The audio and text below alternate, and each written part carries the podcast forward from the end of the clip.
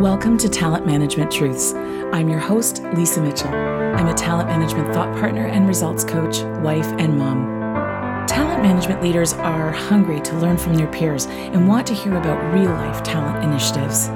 This podcast is for and by talent management leaders. My guests and I dig into successes, challenges, and lessons learned from a very practical, not theoretical point of view.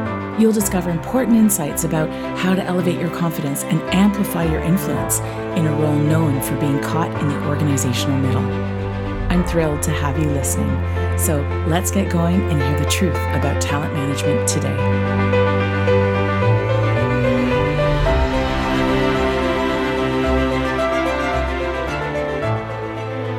Employee engagement is a key indicator of success for most organizations, and it's a critical component for retention in a hot labor market. And yet, what if you have ultra high engagement scores that don't correlate to customer satisfaction and the bottom line? Listen to this episode to explore what else we need to consider when it comes to creating a great place to work. My guest is Tara Lockyer. She's the Chief People Officer at ATB Financial, a large banking company servicing the province of Alberta. In her role, Tara is responsible for all people programs, including compensation, talent, leadership development, shared services operations, and HR business partnering. She has deep global experience in the talent management arena and brings great wisdom to our conversation. I truly enjoyed getting to know Tara, plus, I picked up some great new insights. I know you will too. Thanks for listening.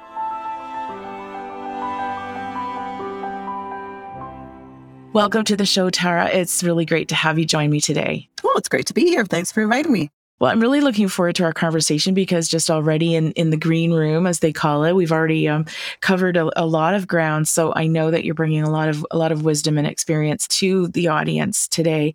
So I, I was thinking perhaps just to to kick us off, you could tell us a little bit about what inspired you to get into the world of HR talent management. What brought you here? Yeah, funny. I think a lot of people probably have this story. I just sort of fell into it. Now, I'm really going to date myself with this answer, Lisa. I was working in property and casualty insurance in Toronto for a multinational company many, many years ago when the Microsoft Office products came out. So, there, I'm dated. Oh. And they were looking at, at the time, I was in claims management, loving it, but they were looking for some trainers. And I always had a desire to be a teacher, but never really liked kids all that much. so there was just something really compelling. I said, wow, I'd love to learn that. I'd love to teach that. And I just never left. I just sort of went from that learning and development. I moved over into talent management. I did work in sort of business partnering. I came back to my first love, which was leadership development. And now, you know, I'm in a, a broader CPO role, but I really just sort of fell into frontline, you know, delivery of an HR product. And here I am. Yeah, fascinating how, uh, how many people actually tell me that they fell into it, that, that it wasn't by design necessarily. I don't even know if HR was recognized as a as a profession, like in terms of certifications and designations. You know, I was one of the first, I think, to take some of the adult ed programs out of St. FX. So it's just becoming really, it's very professionalized now, but that's definitely within the last 20 mm, years or yeah. so. Yeah. Oh, I did the St. FX program too. Isn't that funny? Yeah. Yeah. Really, really great program. Well, so you know, at ATB, could you tell us a little bit about you've got a very broad portfolio, perhaps what's that what that's comprised of? Yeah, so Chief People Officer, I've got sort of the full HR remit. So I've got the centers of expertise. So we have compensation benefits, we've got talent management and learning. We've got the operations of HR, so all of our PS, P&C advisors and ops, and then our classic HR business partners. And then also I've got change management and communications as well. They're sometimes sitting within the P&C world and sometimes not, but they do sit with me. So I've kind of kind of got the end-to-end people experience right? So, so okay, so it really, really runs the gamut in terms of everything. So, something you know, you told me earlier when we were chatting is I think it's very fascinating. So, you spent the majority of your career really as a center of excellence, right? Leading COEs in, in talent and learning and so on globally around the world. And now here you are in, in a deeply regional organization in Alberta, you know, dedicated to serving Albertans. And yet you have the full breadth of HR, everything under that umbrella. Could you tell us a little bit about what that experience has been like, that transition? So, first of all, ironically, I thought it was going to be easy, Lisa, right? Because, you know, my last organization, we had about 55,000, 11 different languages, many different countries. Just creating products and services that were relevant was difficult. Execution was horrendous. So I just came into the organization thinking, oh, this is going to be easy. It's not. Each company is unique in its own way. You know, the challenges, the opportunities were quite unique. You know, I was sort of jack of all trades, king of none in the last organization, I didn't really have to go into depth into any particular market because it just wasn't physically possible. But now here I am in beautiful, beautiful Canmore, sitting out in Alberta in a regional bank. So, really understanding that market, the dynamics of Alberta, where money comes from, where money is lost in the province, and the support that our clients need from us is quite different. The talent marketplace is quite different we are constrained by the provincial borders. And our, our purpose and mandate is really to uplift Alberta. So the value proposition in terms of employment contracting is really strong for Albertans, but not necessarily a strong when I need to go after talent in the broader Canadian marketplace or even into the US. So it's been challenging in its own exciting ways. And you get to tie all of the levers together when you have sort of the end to end remit across HR. So, you know, how can I make my performance system and my comp system and my talent programs and my learning programs all sort of connect? And so they're not sort of disparate programs and services, but sort of a journey of things that layer on top of each other. That's probably the thing that I'm enjoying the most. It's just creating that full value proposition in terms of everything that the team's doing. Yeah, it was it you're describing what I like to think of as an ecosystem where everything is exactly. integrated, right? It's all connected exactly. in some way. Levers, you know, or is another way to look at it, like if we picture that sort of mechanical metaphor. So when you think about you've been there what about a year and a half, I guess. Yeah. So what's been the biggest challenge really in trying to connect all of those dots? Oh, I'm surrounded on all sides by challenge, I would say. Getting started. So I think the organization before I joined was decentralized. And just prior to my arrival, relatively new CEO, not new to the organization, but new to his position, new strategy and the structure. So went from sort of a federated business unit model into a matrix. So people were really just figuring out how to get work done you know, try to get work done in a singular business unit, it's not as complex when you try to organize and coordinate across a much more complex matrix. So I think just getting people to understand it, understanding who the players are, and then starting to lay the planks on some core human capital systems that we thought were really critical for where we wanted to go. So the first year, our big focus was on just reevaluating the culture. And did we have the right elements in our culture to enable the strategy. And out of that work, you know, we identified we are an incredibly high care, high learn organization, which is going to serve us well as we go into this digital new future. But we weren't necessarily as disciplined in how we managed performance to really get top performance out of our team. So we identified culture, we identified some new traits in which performance and client were sort of the two new elements. And then we started to put some systems in place to support that. So the first big sort of change management transformation was to reintroduce performance enablement into the organization, to start to be able to coordinate between the functions and the businesses to get work done. So we've been on that journey for a year and a half, which required you know, performance enablement system, a process, how we set scorecards for the organization, how our comp system aligned up to that.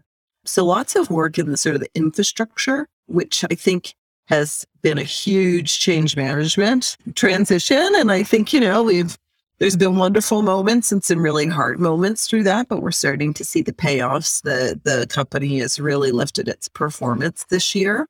And I think going forward, we now get to start to invest in, you know, the people more, sort of their careers, how we're going to develop our talent, how we're going to shore up our leaders to make sure they're ready for this next horizon of what leadership's going to look like. Because I think the pandemic, if nothing, has shown us how important agility is for companies and for the people that are leading it. So we just want to make sure our folks are prepared to probably work like this for for some time to come. Yeah, the agility thing, you make a good point. Eh, eh, what are what are some of the ideas that, that you have for for tackling that, for helping to create that agile capacity really in in your leaders? So we've actually done a lot of investment. So we we stood up a change management practice.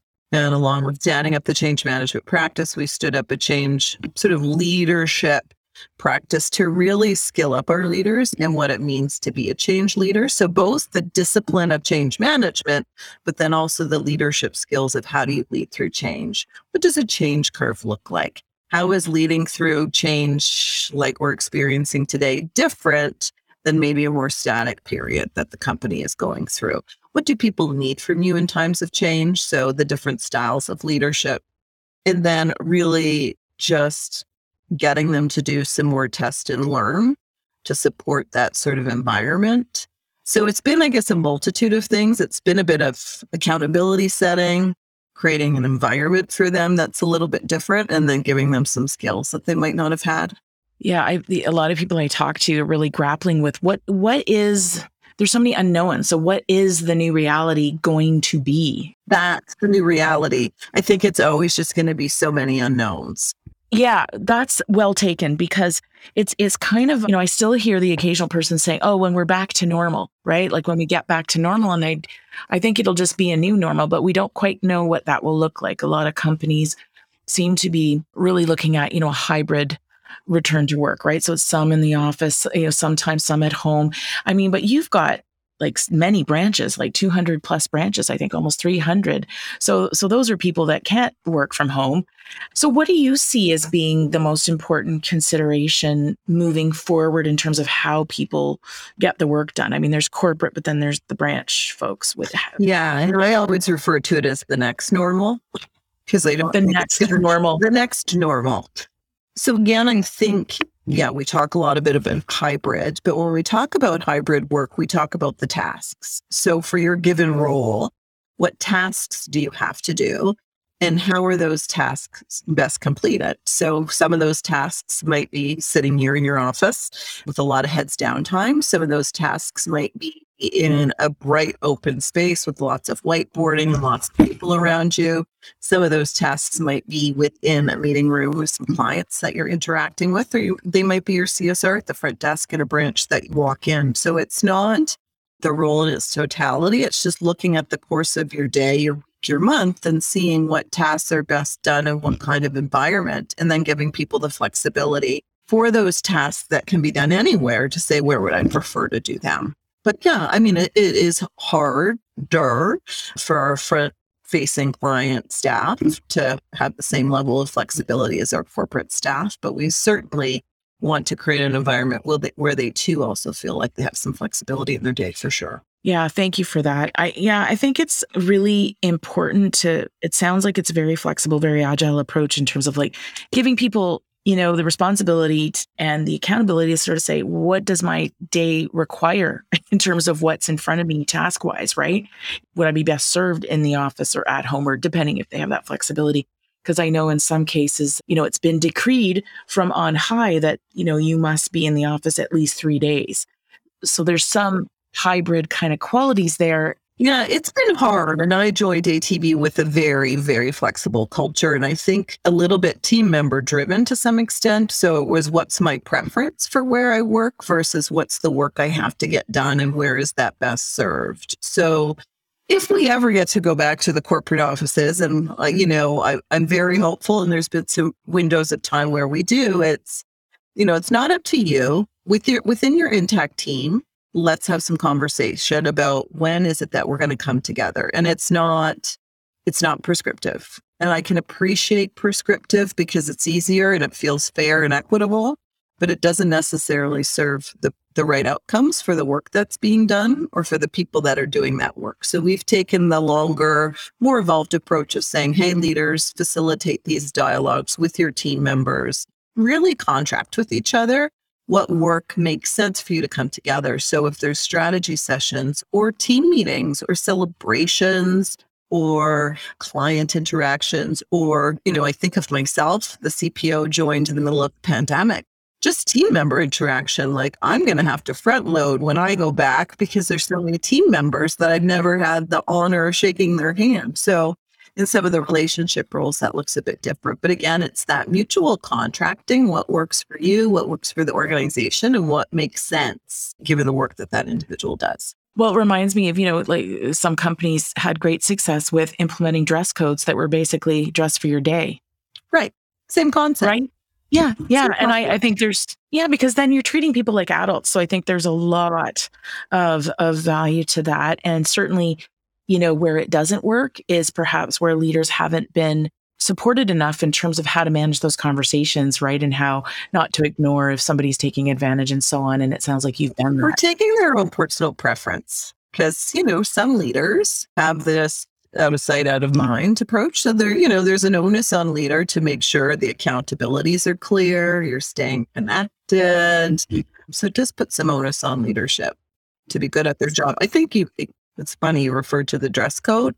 I think that was such a big turning point in companies in terms of a cultural signal of do what makes sense. And I think we're doing more and more of that in the in the big corporate environments like what makes sense? You're adults. We trust you. Where do we need some guardrails? And where do we absolutely not need guardrails and i think the dress code when we look back at it i can't believe it lasted as long as it did.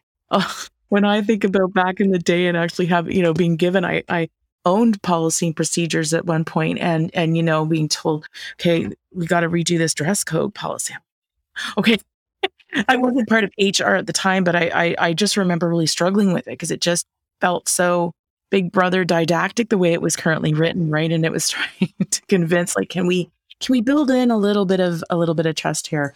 Yeah, now I don't even think it exists as a policy, right? It's just gone by the way of the dodo a bit. So it's I see that evolution in human capital practice on things like what do we actually need policies around? They're far and few between.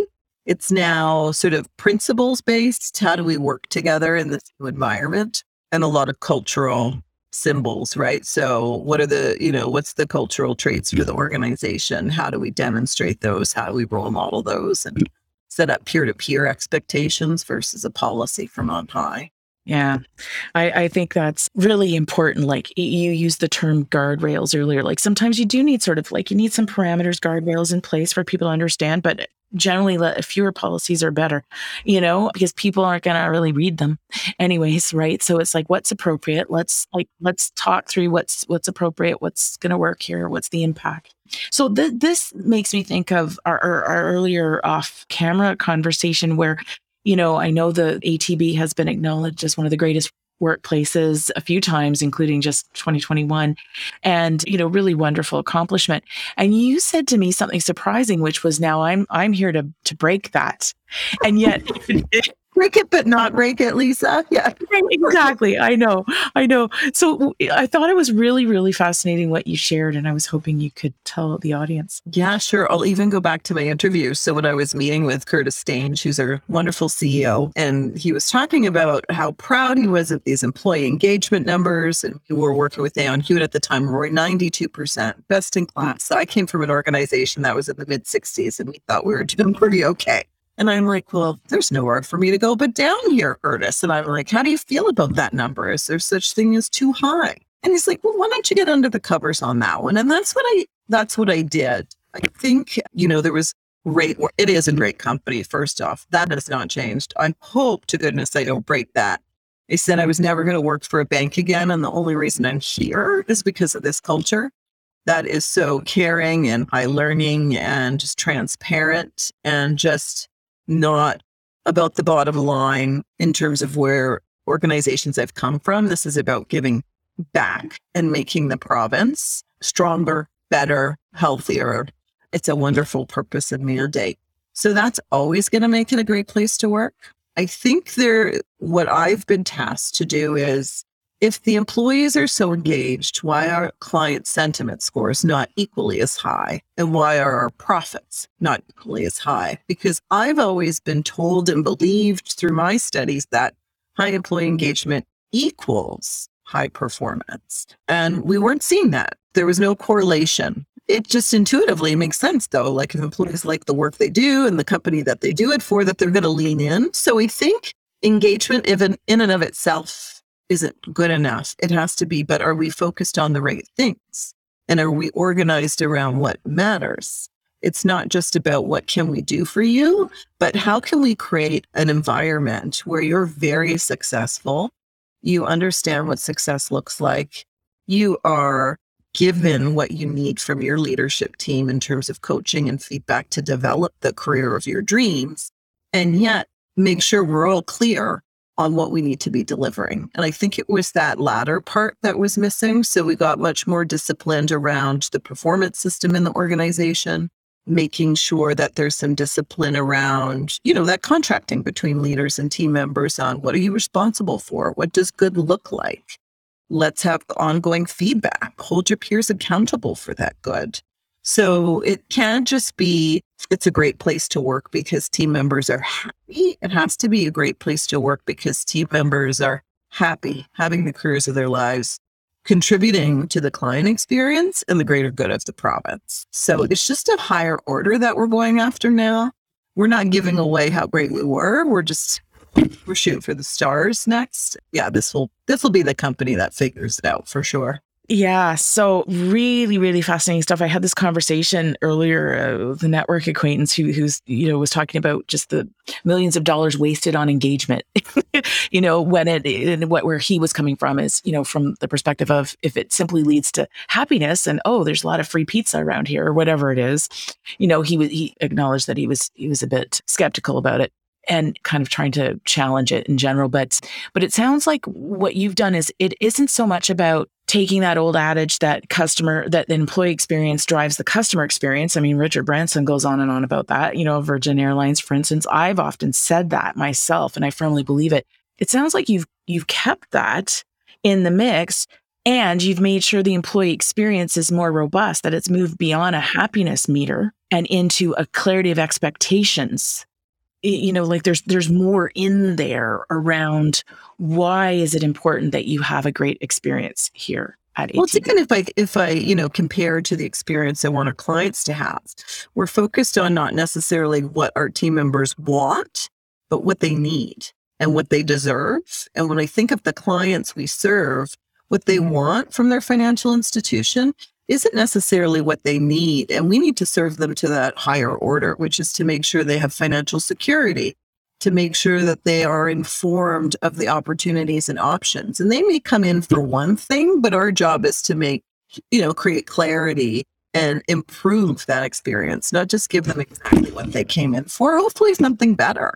And sometimes maybe the answer they weren't expecting or didn't want right away. And I think that happens with our members too. We've been focused a lot this year on feedback. Feedback is a gift campaign because, you know, nobody gives you feedback if they're not well intentioned, right? You didn't like somebody, you're not going to give this is a well intention. I want you to do better so that you can do better for our clients, you can do better for our company. It's all in that same vein. It's not just about everybody feeling comfortable all the time. Um, sometimes it's about a bit of discomfort to sort of rise to the levels of performance we think we can get to. So I I appreciate you bringing in the customer experience you know, as an example, because it, it reminded me way, way back. I remember doing a certification. I used to teach a course called Achieving Extraordinary Customer Relations. It was through Achieve Global and then became Cassette and so on. Anyway, one of the key pieces in that program, some listeners may may remember it as well. It was really, really well done.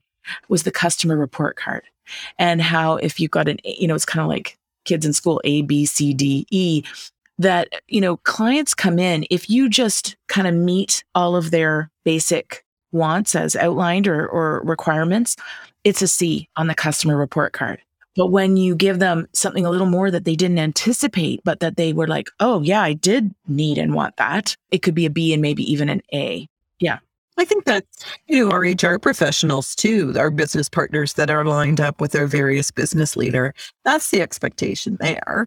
Not just to do what the business leader thinks that they should do, but to come to the table with insight and opportunity that the business leader doesn't have time, right? They're busy making money. how do we come to the table with insight so that their biggest resource is working efficiently and effectively. So whether that's insight, whether that's training, whether that's performance, whether that's just data that informs, hey, there's an issue here, or some leading indicators that we need to get a hold of, like that's that's a business partner. Well, it is because it's working at a strategic level. It's it's earning the right to be at the table, and it's not about being an order taker, right? In in in that regard. So yeah, we're all at the table now, Lisa. That's the best best thing that came out of the pandemic. I feel the love. I really feel the love for HR. Oh, ah, that's wonderful. So when you think about what's coming up for you and for ATB, you know, there's, you know, so much we don't know what the new normal is going to be. What's your biggest opportunity that you're looking forward to? Yeah, I mean, I'm I'm scared on all sides of this opportunity. But that's probably the workforce composition change and the skills change that we're going to see over the next several years. And we've been talking about this for a long time, but I think the pandemic really accelerated a lot of companies, including ATB, to move much quicker on their digital agenda. So now we're, you know, we're like, oh, we know we have gaps, but we have time. And we're, oh, we don't have time. So it's how do we get the right people with the right skills on the right problems? And those people might not even be full timers. Like, how do we create this permeable cell around us so we can bring in different talent when we need it really quickly and easily, too? So there's this huge challenge just around talent. We're competing for a lot of the same hot skills, regardless of what industry you're in even if your industry and your company's business model is staying the same, how that work gets done is going to require new skills. I mean, a lot of what we're seeing, and I'm seeing in real life as well as in literature, we're talking 20 to 50% of skill set changes for the average employer over 10 or the average employee over 10 years. That's a mountain to climb. You know, what's our responsibility as employers? What's the affordability if we don't do some of this work ourselves?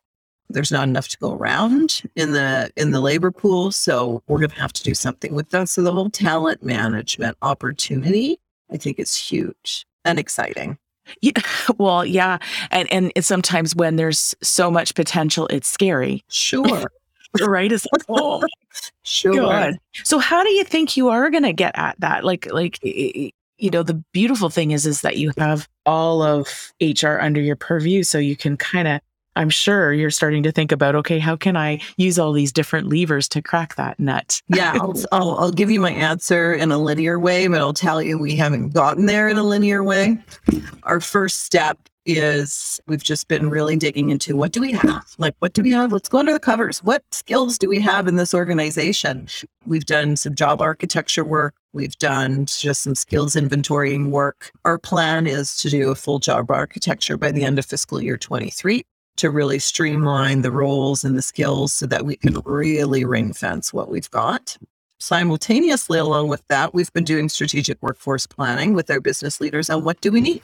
So simple, right? What do we have? What do we need? And I know I won't surprise anybody in HR when I say this, but business leaders don't know either right? Like it's hard to forecast out three to five mm-hmm. years and know what's my business going to look like and what are some of those new skills. So some of the work we've been doing is bringing in experts from human capital firms or you know, practitioners from other organizations that are further along the journey than us. So we've got some great partners. You know, I hope that Standard Bank doesn't mind the shout out. Lovely partners, Standard Bank, South African Bank, Regional Bank, huge compared to us, but they're probably five years ahead of us on the transformation. So we're always looking to them and getting under their covers. What skills do you have? How is that different than ours? So we're, you know, we're looking at the industry, but we're also looking at other companies so that we can create this, you know, here's what we have, here's what we need. And now we're in the midst of, okay, well, how are we going to get from A to B? And that's a big gap.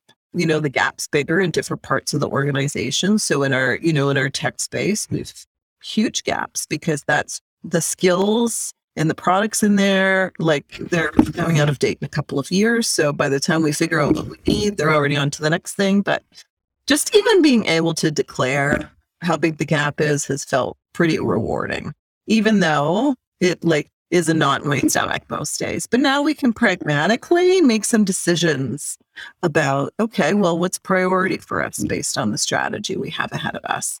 Not only a capital investment, but just capacity of the organization to make some of those shifts. How mm-hmm. much are we willing to upskill?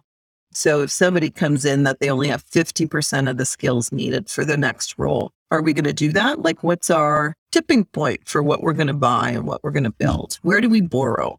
Lots of focus lately on how do you just create that permeable in and out for some, some fluid workforce to join our organization. And yeah, so that sounds really linear, Lisa. Know what you have, know what you need, write a plan. Yeah, it's like spaghetti noodles in there. And we're doing some things that I call no regrets. Some are really obvious, like let's just do this. Nobody's going to doubt that we need data competency and digital literacy. Like some of those things, let's just go after it while we're figuring out some of the more nuanced future skills. But yeah, that's some of what we've been tackling for sure. Mm, very interesting. I appreciate you sharing sharing that whole approach.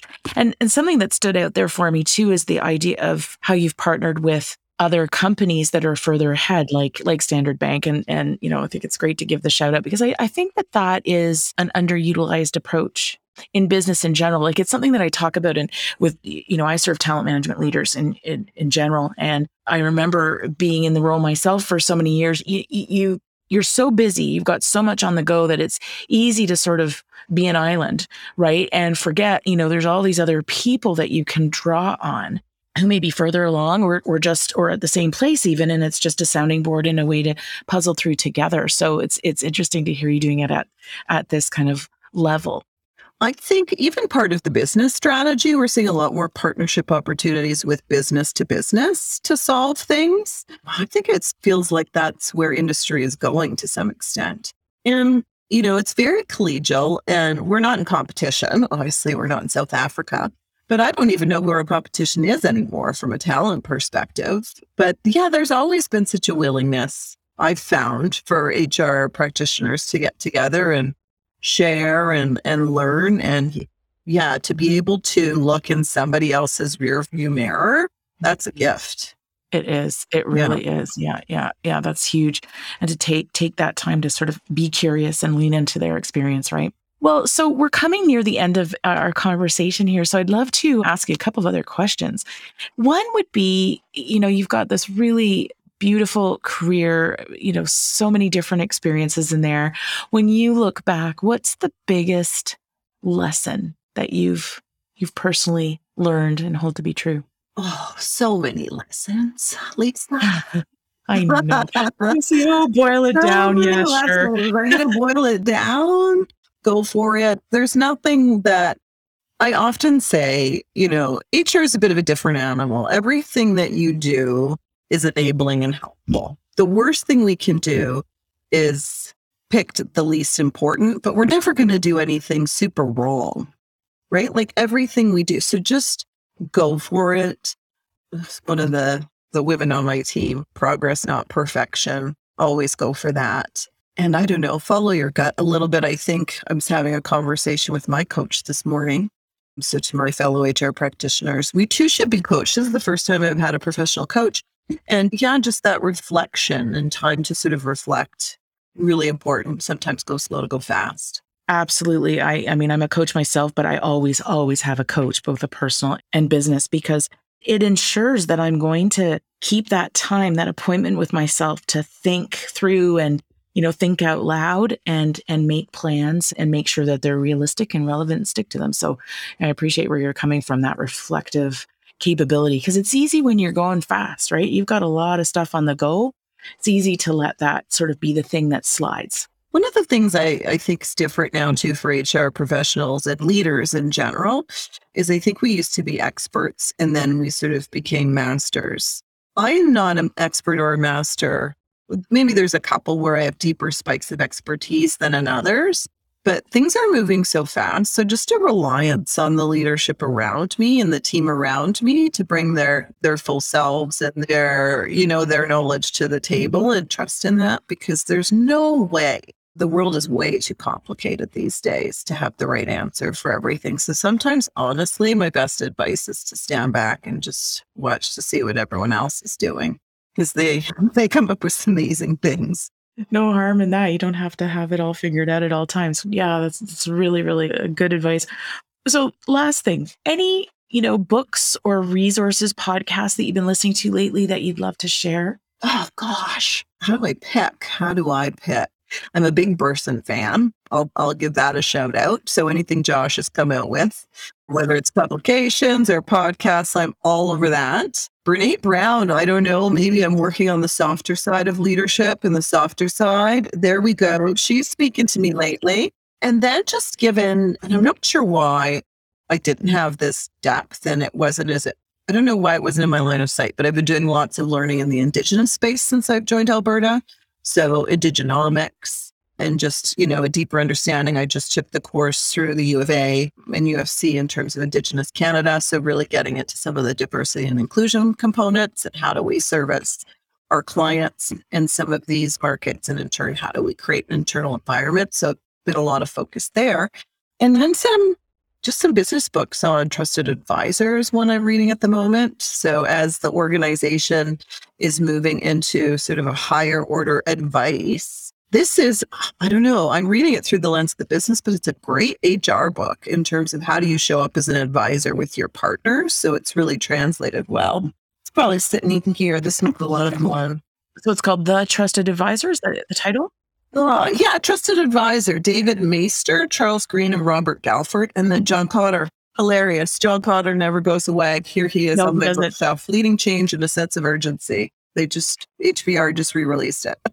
Correct. Okay. And I'll put those those links in the in the show notes because those are some great resources to share with people.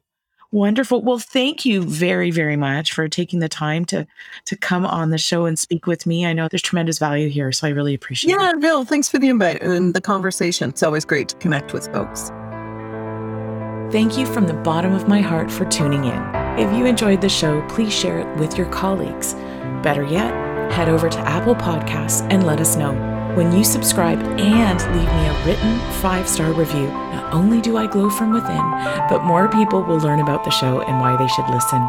Plus, each month I'll select one reviewer to receive a free True Tilt profile. Simply email me with a link to your review to be entered in the draw. Until next time, keep telling the talent management truth.